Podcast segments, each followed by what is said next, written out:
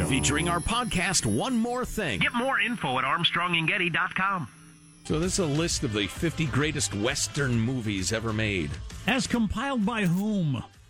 Uh, Keith Phipps. I believe it's from Vulture magazine. Ah, Vulture, great uh, website, a great uh, culture website. Yeah. So I was just thinking the other day that uh, it is a parenting mistake that my. Oh, it's when we were t- talking about whether or not I ought to show Rocky to my son, which I haven't yet.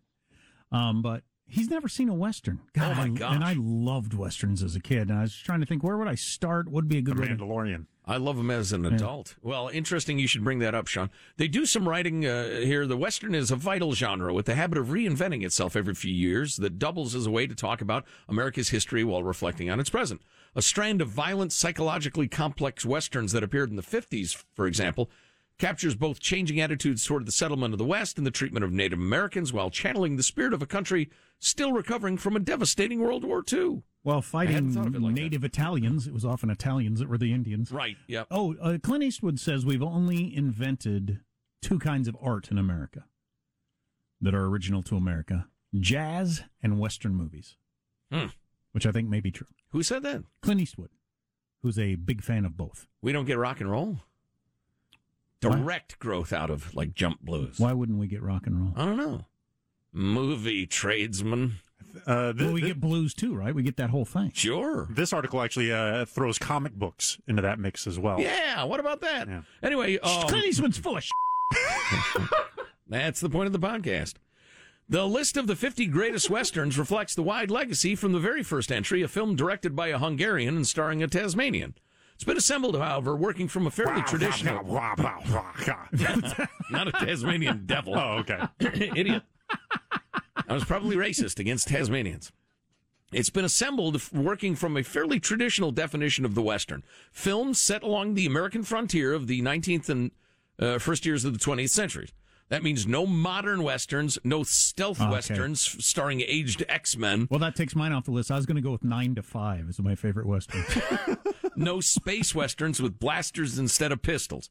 we did, however, make an exception for a certain comedy that concludes with its stars attending its own premiere. Okay. Fair Yeah. enough. Um, uh, and they say we left off a lot of great westerns. Um, obviously. so what are you going to do? You going to do top ten or what are you going? To? I don't know. I could flip through, see if anything I know. So should we uh, throw out our favorites before you hit the list or Oh, after? yeah, why not? If I was going to name my top number one, Name a couple. Go ahead. in the top would be absolutely the original True Grit is is at the top of my list, very close. So, um, but To me, huge trade up from Glen Campbell to Matt Damon in the updated True. I love the the new True Grit. still does not make it. up for the trade down you you can't avoid by getting away from John Wayne because he's just freaking unbelievable. Um, Wow, the dude disputes you. That's just like your opinion, man. and Robert Duvall, oh, that's such a good movie. Yeah. Oh. Fill your hands, you son of a bitch, man. That's a good movie. Yep. Call that bold talk for a one-eyed fat man, says Robert Duvall. Oh, that's a good movie. Yes. I get chills thinking about it. I love- I've never uh, yeah, watched yeah. that scene and not gotten chills. I love them both. So you're just going to name that one, or Yeah, I got to throw around a couple of them. Outlaw Josey Wales with Clint Eastwood. Um, I tried to watch The Good, the Bad, and the Ugly the other night with Judy. We were both all excited about it. It was boring. slow just pace, man. boring. Slow pace. Yeah, yeah. A lot of mugging for the camera, just like, look how amusing he is. It's like, yeah, I get it. Uh, anyway, It's not car chases, that's for certain. for me, I'd, I'd have to throw out Unforgiven.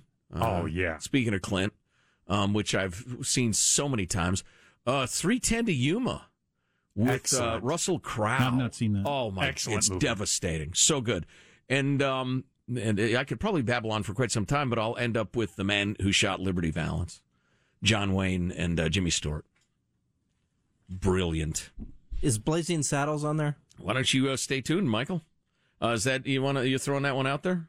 Yeah. Any uh Uh, the, the Red River always stuck out in my mind as, as one of movie. the a classic western that I just absolutely loved. And uh, I don't know if this makes the list. It was a series on Netflix in 2017. It's called Godless. Stars Jeff Daniels.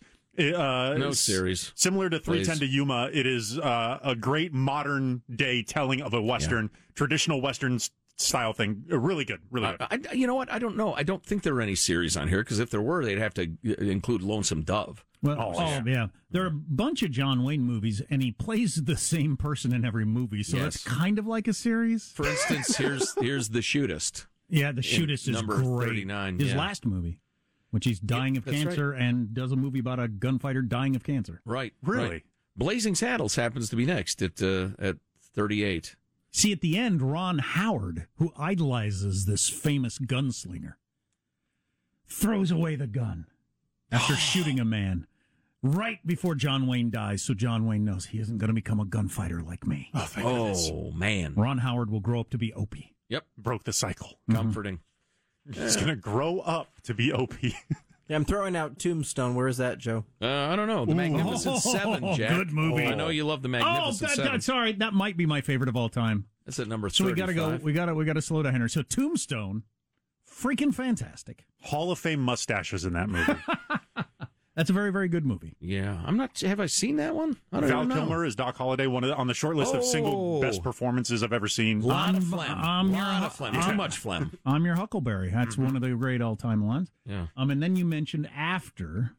Oh, the Magnificent, Magnificent Seven. Seven, yeah. Boy, the the star studded cast in that one: Steve McQueen, Yul Brynner, Charles Bronson. James Coburn, one of the uh, uh, baddest badasses in movie history, Now we are seven, says Yul Brynner. Doing some excellent counting, which was his specialty. Boy, a bunch of stuff I've never heard of. The A Bullet for the General, Don't know that one. 1966. Uh, the Outlaw Josey Wales, 29. flipping the Oxbow Incident. Oh, that's really good. Henry Fonda, Harry Morgan. Outlaw Josey Wales has my favorite line from Clint Eastwood: "Buzzards got to eat same as a worm." Yep, I've used that line for a few dollars more. There What does you that go. mean? Oh, oh the uh, th- they shot a guy, and uh, the outlaws say we got to bury him, and uh, Clint says buzzards got to eat Okay. same as a worm. Gotcha. Yeah, why bother? Uh, for you, True Grit. There it is, twenty five, The original? the original. Okay. Yeah, buddy. Uh, twenty I don't know four. if I've actually ever seen the original. Oh, it's so good. I should do that. Glen Campbell is so terrible. It's Oh, yeah. hilarious. It really, it's a shame he's in it. Whale of a guitar player, terrible actor. uh, let's see. Let's get to the top twenty. Well, twenty-one is a fistful of dollars. We'll start right there. Ooh, have you mentioned Rio Grande? Probably not yet. We're into the top twenty-one here, Jack. Okay. Uh, fist, I, I thought of that because that's got Ricky Nelson, also a singer in it, yeah. but he's not embarrassing in the Oh, movie. oh my God! the way yeah, Dean Rio Martin, Grande. Dean Martin's in it too. Oh, I love that movie. oh, yep. so good. Yep. A Fistful of Dollars, which made uh, Clint Eastwood a star in 64. She wore a yellow ribbon. 1949. John Wayne, John Ford.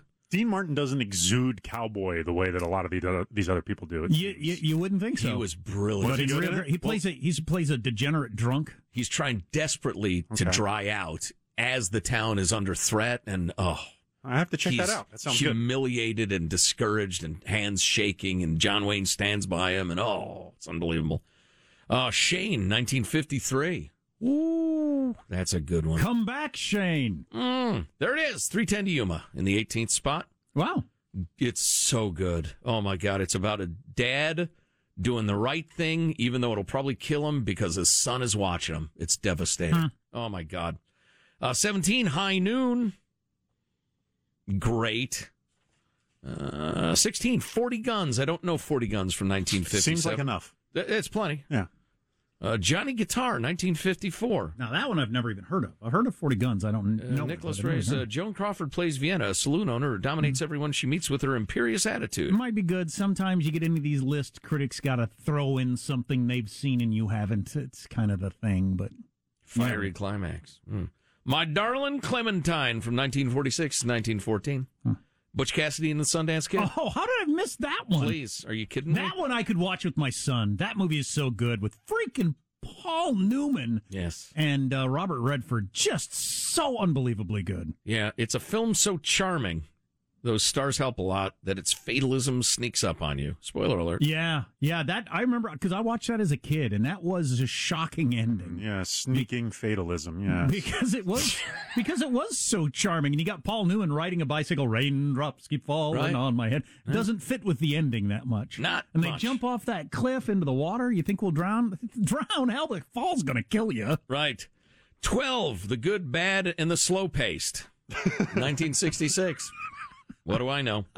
I tried to watch it and it just I like it, but you have to be you have to be not modern patience for uh, drama. sometimes it plays like the like the western is opera, building arias of violence and suspense with editing timed to the rhythms of Ennio Morricone's score. Yeah, Yeah, you didn't okay. appreciate Maybe I was that, in the wrong you? mood. I'm an idiot. Clint Eastwood should probably pistol whip me at best. Maybe shoot me. Number 11, The Man Who Shot Liberty Valance, 1962. Love that movie so much. 10, Meek's Cutoff from 2010. Don't know it? When you come to the Meeks cutoff, cut off your Meeks. From 2010. Yeah. Interesting. Survival on the Oregon Trail. Okay, It's the theme there. 9, The Naked Spur, 1953. Don't know that's it. porn, isn't it? Don't know it. Want to see my spur? That's just girls in cowboy hats. Number 8, there you go, Jack Rio Bravo. 1959. Number eight for Rio Bravo. Yeah. There you go, Sean. That'd be worth uh, if you're going to pick one of those movies we recommended. If it's number eight, I'll have to check is that, yeah. so good. 1969's The Wild Bunch in at number Hmm. seven. I don't think I've seen it end to end. If I had, I've forgotten. But um, 100% score for Rio Bravo on Rotten Tomatoes. yeah, That's rare. it's it's that good. Um, uh, and and you you see why Angie Dickinson was a sex symbol Oh yeah. Two. Oh my god. in the 60s. Oh my god. Hello. Uh, number six, Red River from 1948. Uh, back to um, Howard. Oh, a Howard Hawks western with John Wayne. Number five, McCabe and Mrs. Miller from 1971. I don't know that one. Do you? Is that a John Wayne? McCabe and Mrs. Miller. Uh, Robert Altman. No. Warren Beatty plays McCabe, I a drifter and fast talker who falls in with and falls in love with Mrs. Miller, Julie Christie, a madam, who offers to improve business at his low rent brothel. They uh they really made being a whore uh charming in your old timey westerns. Yeah. You were very Mm. clean and pretty and uh, respectable and not Smart. What it would have been like. I don't think. Yeah. God, it would have been gruesome. A lot of stinky, mouth breathing gals who had given up on life. If Yeah. that's your taste. Yeah. Oh, jeez. Number four, he says, trying to rescue the podcast. 1939's Stagecoach. I knew that was going to be in the top five because if you're a critic and you don't put that in your top five, you get shot. Is there such a thing as a perfect movie? If not, Stagecoach comes pretty close. Uh, John Wayne is the Ringo Kid, fugitive from the law, etc., etc. A young John Wayne in that one. Your top three: Once Upon a Time in the West, 1968. That was the first movie her Sergio Leone made after the Dollars trilogy. Hmm. Um, minus his signature star, Charles Bronson plays a gunslinger known only as harmonica. I don't think I know. You want to know why? He plays an instrument. I'll give you a guess. Uh, who's locked into a battle of wills with Frank Henry Fonda, a merciless hired gun with whom harmonica has a mysterious history. Uh, Henry Fonda. Yeah, Yeah. I mean, merciless hired gun. Two, losing out on the number one slot only because I think it's newer, Unforgiven, 1992. I mean, that's on the short list of great greatest movies of Sure, all time. sure. I, I think it may be a perfect movie. yeah, it's phenomenal. It, it's it's long as hell. Settle in. Um, Not for the kids.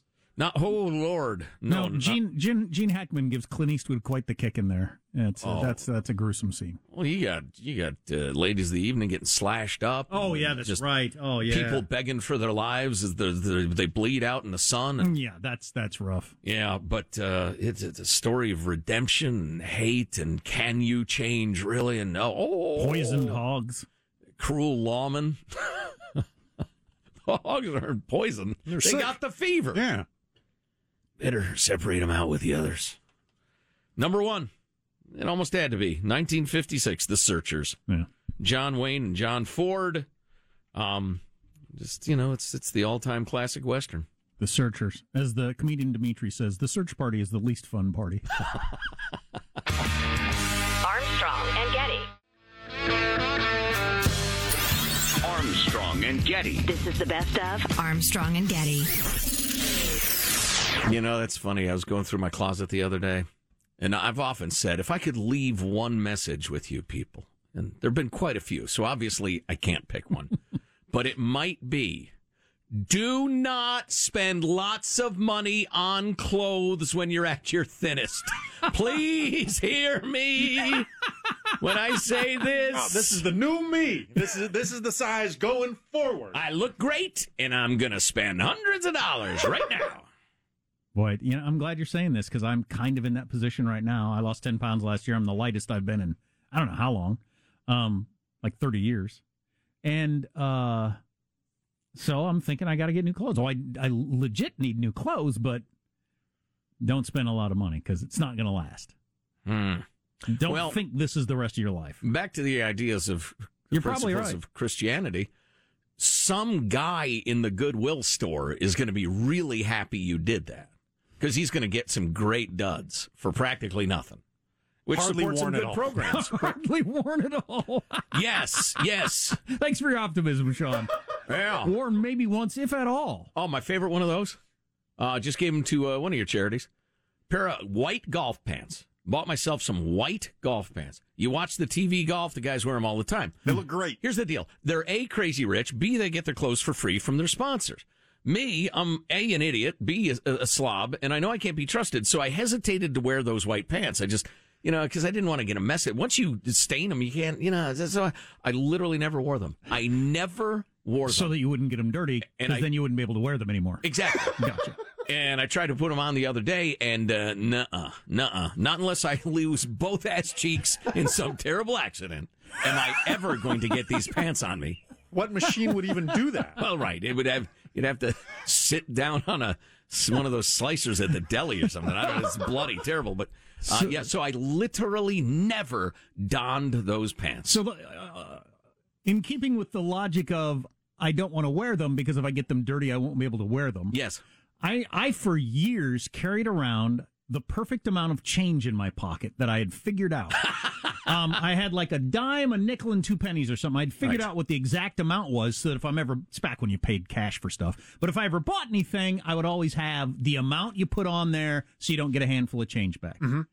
And our old friend Tim, the sales guy, said to me, he said, You carry change every day so that you can avoid having to carry change sometimes.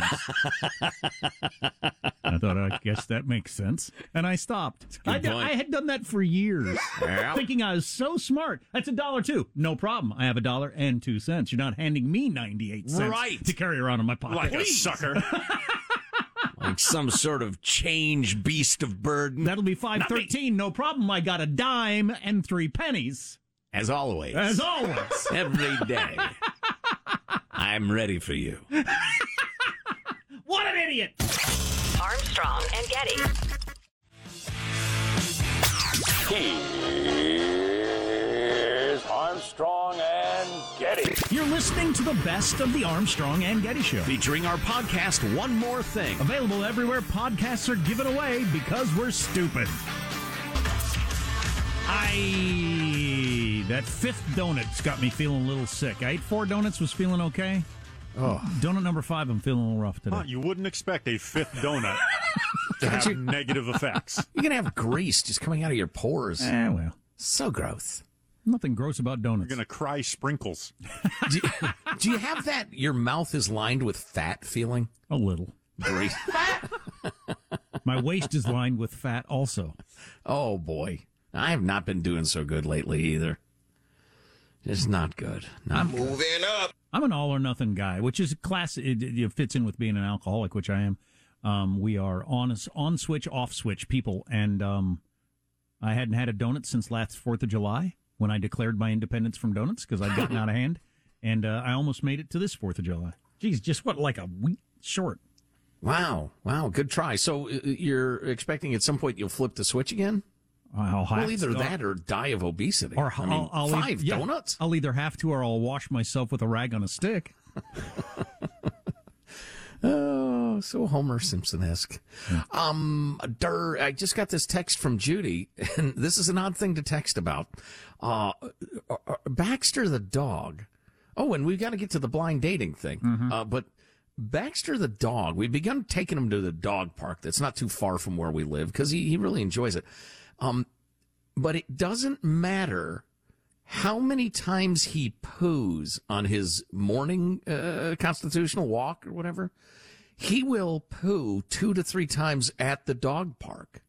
And to the point where, like the third time, he's just in the doggy pooing position, just straining to get anything out. Oh, out that's of him. a you blow out an O-ring. No, you mark your territory with urine. Why is he trying to mark his territory with defecate? I, it's like he's having a, he's going to have a, a colonoscopy or something. Like he's taking that drug. It's the weirdest thing. He goes there because he likes, you know, chase the ball and play with the dogs. But, um, it's like he can't leave there with any poo in him. Is it a voyeur thing? Does he like being watched?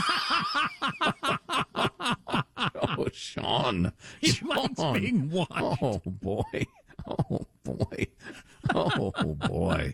Uh, you know, this is a podcast. I could make the joke that I have in my head, but it's just, it's too much. It's too far. It's Yeah. no good for the brand. I'm gonna miss you, Sean. yeah, I know we're gonna miss those jokes. Um, did I ever mention when I scared the scared the of our pug when he was a baby? no.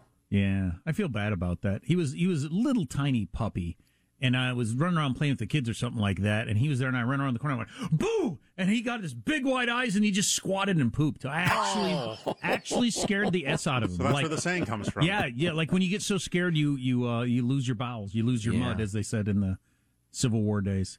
Um, yeah, I felt bad about that. It's a charming story, though. I, I didn't know. Yeah, I knew. I knew it was a real thing. I've heard people talk about. You know, uh, when planes almost crash, sometimes people soil themselves. It's a thing. Your bowels give. But uh, yeah, I did that to a puppy, which is not cool. Yeah, there's a fair amount of discussion of that in, uh, gosh, what's the Norman Mailer famous war book? The Quick and the Dead? No. What's his book about World War II? I've read it. It's brilliant. Something is naked in the title. The naked and the dead. yeah, I can't remember. That it? Yeah, I got God, it. I and feel- the naked. I feel like I should think of this Uh, the naked than, and the dead. Yeah. Okay. The Naked and the Dead. Yeah, it's uh, it's a wonderful book. Um, it's troubling, but they talk about that a fair amount. He published it when he was 25. Yeah. Oh Lord. Yeah. yeah. You know the worst part of that book for me, Sean, since I've got a fear of falling and heights and stuff like that, is there's oh, it's, it's kind of a spoiler. It came out in what 1950. Yeah. Spoiler on a seventy-year-old classic book. So if if you're planning on reading The Naked and the Dead, t- just turn your volume down for 20 seconds. All right? Is one of the characters is afraid of heights and mm-hmm. falling. He has my same like incredibly powerful irrational fear of falling and they are on a, a, a ill-advised mission where they're ooching along the side of a cliff. Oh. And because he's so afraid, he can't make his muscles work and he falls to his death. Ah. That's rough. And I think the line is, uh, and he, he, and he tumbled, uh, or what is it? He, and he fell through the air, one small man just wanting to live. Oof. Oof is right. Norman Oof, Mailer. indeed. Norman Mailer, good writer. Um, to the thing I mentioned earlier, blind dating. Uh, can you play just a little bit of the trailer? We'll discuss this briefly. I want to get married. I want to have babies before I'm like 26. Do you have health insurance? Welcome to the strangest blind date ever.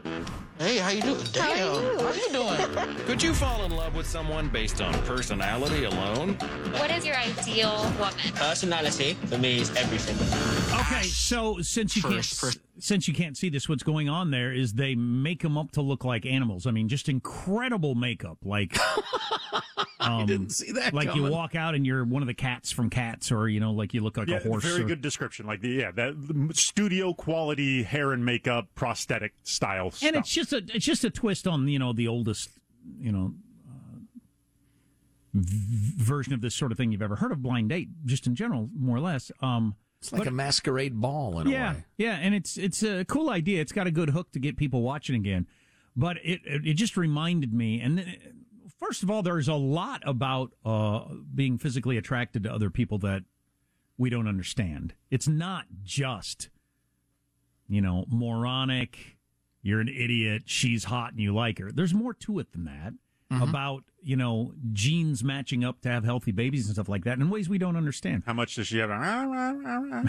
You know, that- because you know you, you surely you've had this ex- experience. There's one particular hot woman in a group of women you're attracted to. Handsome fella. and the rest of them, rest of them you recognize they're attractive but you don't have any oh my god feeling to them. You do mm-hmm. that one though. Why? Well there's all the other stuff that we don't understand going on and it's not because of their personality because you don't know their personality yet maybe Yeah, it's because she reminds you of your mother. no, it's not. I don't think it's that, but nobody knows for sure. Um. Anyway, on this blind date thing, they're going to Says you, enjoy your cigar, penis.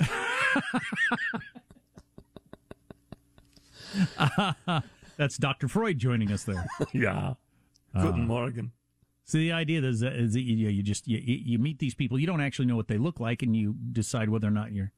I don't know if you. I don't know if your brain would would your brain let you fall in love with somebody without seeing them first? How much of how much of it is your your brain, your body screaming out, your DNA, everything in your genome screaming out? You need to mate with this person based Right. on what they look like. Maybe you can't fall in love with somebody that you haven't seen. And, and maybe you fall in love with her after the show, then you realize, no, I actually want to have sex with horses. It's, it was that she was made up like a horse. That's why I'm attracted to her. Then you got a problem. That's true. Could you put the horse mask back on? or or she says I, I wasn't wearing a mask. So there's two things here that make this show not quite what it appears to presenting itself as, Okay. and that is one. It is in, it is, entirely seems to be facial prosthetics. I hate to be misled by So a have reality show. So you can have a, and you're still meeting them in person. You have a very good idea Yeah. of what their body style is. Sure, which plays a lot into attractiveness. And sure. the second one, and I think this is even more important, these are still contestants that made their way onto a reality dating show. There doesn't seem to be any booby prizes in the batch. So I don't. They're think- all hot, Yes, yes. All of these are are, you know, the the sort of people who would apply to go onto a reality dating show. But like I said, it's I've always thought this was interesting. Hot women that I'm just not attracted to. I mean, I recognize they're you're you're symmetrical. You're everything that you know. Most people just Mm-hmm. I got no feeling for you. I've always thought that was interesting. Right. Her it's- over there, I just I would yeah. give anything to do. You know. Yeah, I, I remember it's seared into my memory. I, I saw a woman at an airport once. I was happily married at this point, and you know, and no intention of uh, doing anything untoward. But I saw this gal and walked near her, and it hit me like a like I don't know, what, like a wave, like an NFL lineman had barreled into me. It was like genetically speaking, it was ding, ding, ding, ding. You know, I couldn't do anything about it, but it was just it was weird, totally unexpected. Huh. Um, and it reminds me of I can't be specific about what this is, but there uh, I, I, I- these meetings I've gone to before, get-togethers I've gone to before, where sometimes they do a candlelight version, and when and and everybody speaks, and if if if you go to one that's candlelight, like you haven't seen the person, it's amazing how much more open-minded, at least I am, when only I'm hearing the voice versus coming up with preconceived ideas of what I think of this person just based on their looks. That is remarkably honest of you, but I think if we're all going to be honest with ourselves, we'd, we'd admit, yeah. But I didn't even know I did it until the first time I went to one of these gatherings, candlelight version. I didn't even know I did it because because sometimes when the lights come on, or you like afterwards when you leave and you see them, and I think if I had not heard you speak in the dark, I'm not sure I would have paid any attention to you just because you look you're so schlubby and everything like that. I would have just assumed, ah, what do you know? Which is stupid and bigoted and, and, and small minded and all kinds of things. But But is it in some weird way instinctive? it's got to be. It's got to be, doesn't it? Yeah, I yeah, I just think in our fighting every minute to survive mode, which was most of human history, you rallied to the strong. Oh, and you you bred with the young and healthy. Mm-hmm. And it's just very, very base. And there's nothing wrong with moving beyond your animal instincts to try to be a little more evolved and a little more kind and decent. Uh, you know, I try every day, but it's it's just interesting to think about those. Although things. you do come Why into the studio, like you come into the studio and poop on the carpet to mark your territory. It's a sickener. Well, I did that for the first five years of Just our to make career. sure everybody knows this is my studio. Then I thought, nah, I've got to evolve. Ah, yeah, it's just come on, it's base. Are my name's on the studio? I don't have to crap here anymore. Armstrong and Getty.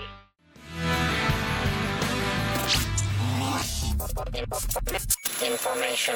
This is the best of Armstrong and Getty. Featuring our podcast, One More Thing. Available everywhere. Get more info at armstrongandgetty.com. So uh, it was uh, fairly recently. I can't remember exactly what was going on, but I, I found myself in one of those just foul frames of mind. Um, I'm definitely the sort of personality that can get a little negative and, and dwell on the negative and the rest of it. We were actually talking about this during the radio show. How you have to consciously focus on the positive things. I think it may be uh, maybe deep within our DNA to just focus on threats and problems. Well, but but clearly more so for some people than others. Oh yeah, absolutely. I know some people who, at least outwardly, are super sunshiny and positive.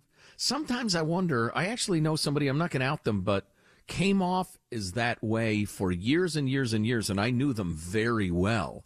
And then it turned out, no, they were very troubled and what's the right word? Mm, just way darker than I'd imagined. And the sunshiny thing was a way to keep people away from figuring that out. Um, so now I'm never sure never sure, you know, what people's public face is or how are you, how accurate it is. I wish I was the, the the smart thing to do is to let things you have no control over just pass right through you instantly. And I've Mm. known people who can do that. I can't. I have to. I have to work at it. Yes, yeah. I'm, and I'm finally at the point that I'm pretty good at working at it. I used to be terrible at it. You know, it'd make me nuts. Stuff I had no control over, and frankly, once they were in the rearview mirror, it just didn't matter anyway. But anyway, like I've said many times, I was born annoyed. I came out of the I came out of the womb vexed. But so I was in a really foul negative frame of mind one day, and I, I went clicking around on the internet, and um, I found this, and it's actually a, a, one of my favorites now on uh, on my phone, so I can always find it. It's uh, ten ways to cheer yourself up when you're in a bad mood. I thought I'd hit you with some of these, uh, and and and they're not Number one, whiskey. Number two, vodka. Number three, yeah, well, I've tried that, and it's a bit of a short road. Uh, but number one, and that's why I like this list. It's not for dumb, cheerful people. It's for the uh, complicated and angsty among us. Number one, feel it. Dr. Jill Bolte Taylor is a neuro hmm, anatomist. Yeah, neuroanatomist, a brain scientist who studies the anatomy of the brain. She had a stroke. She watched her brain function shift and alter. She watched how her brain processed or didn't process stimulation. She found out that if she let herself feel an emotion, it would pass in about 90 seconds. So don't avoid what you what you're feeling in the hopes it will just go away. It won't. It will uh, if you let your feel uh, let yourself feel it. Yeah, that's pretty. There's pretty solid science on that, I think, and uh, I believe it. It's uh, still not my natural uh, reaction either.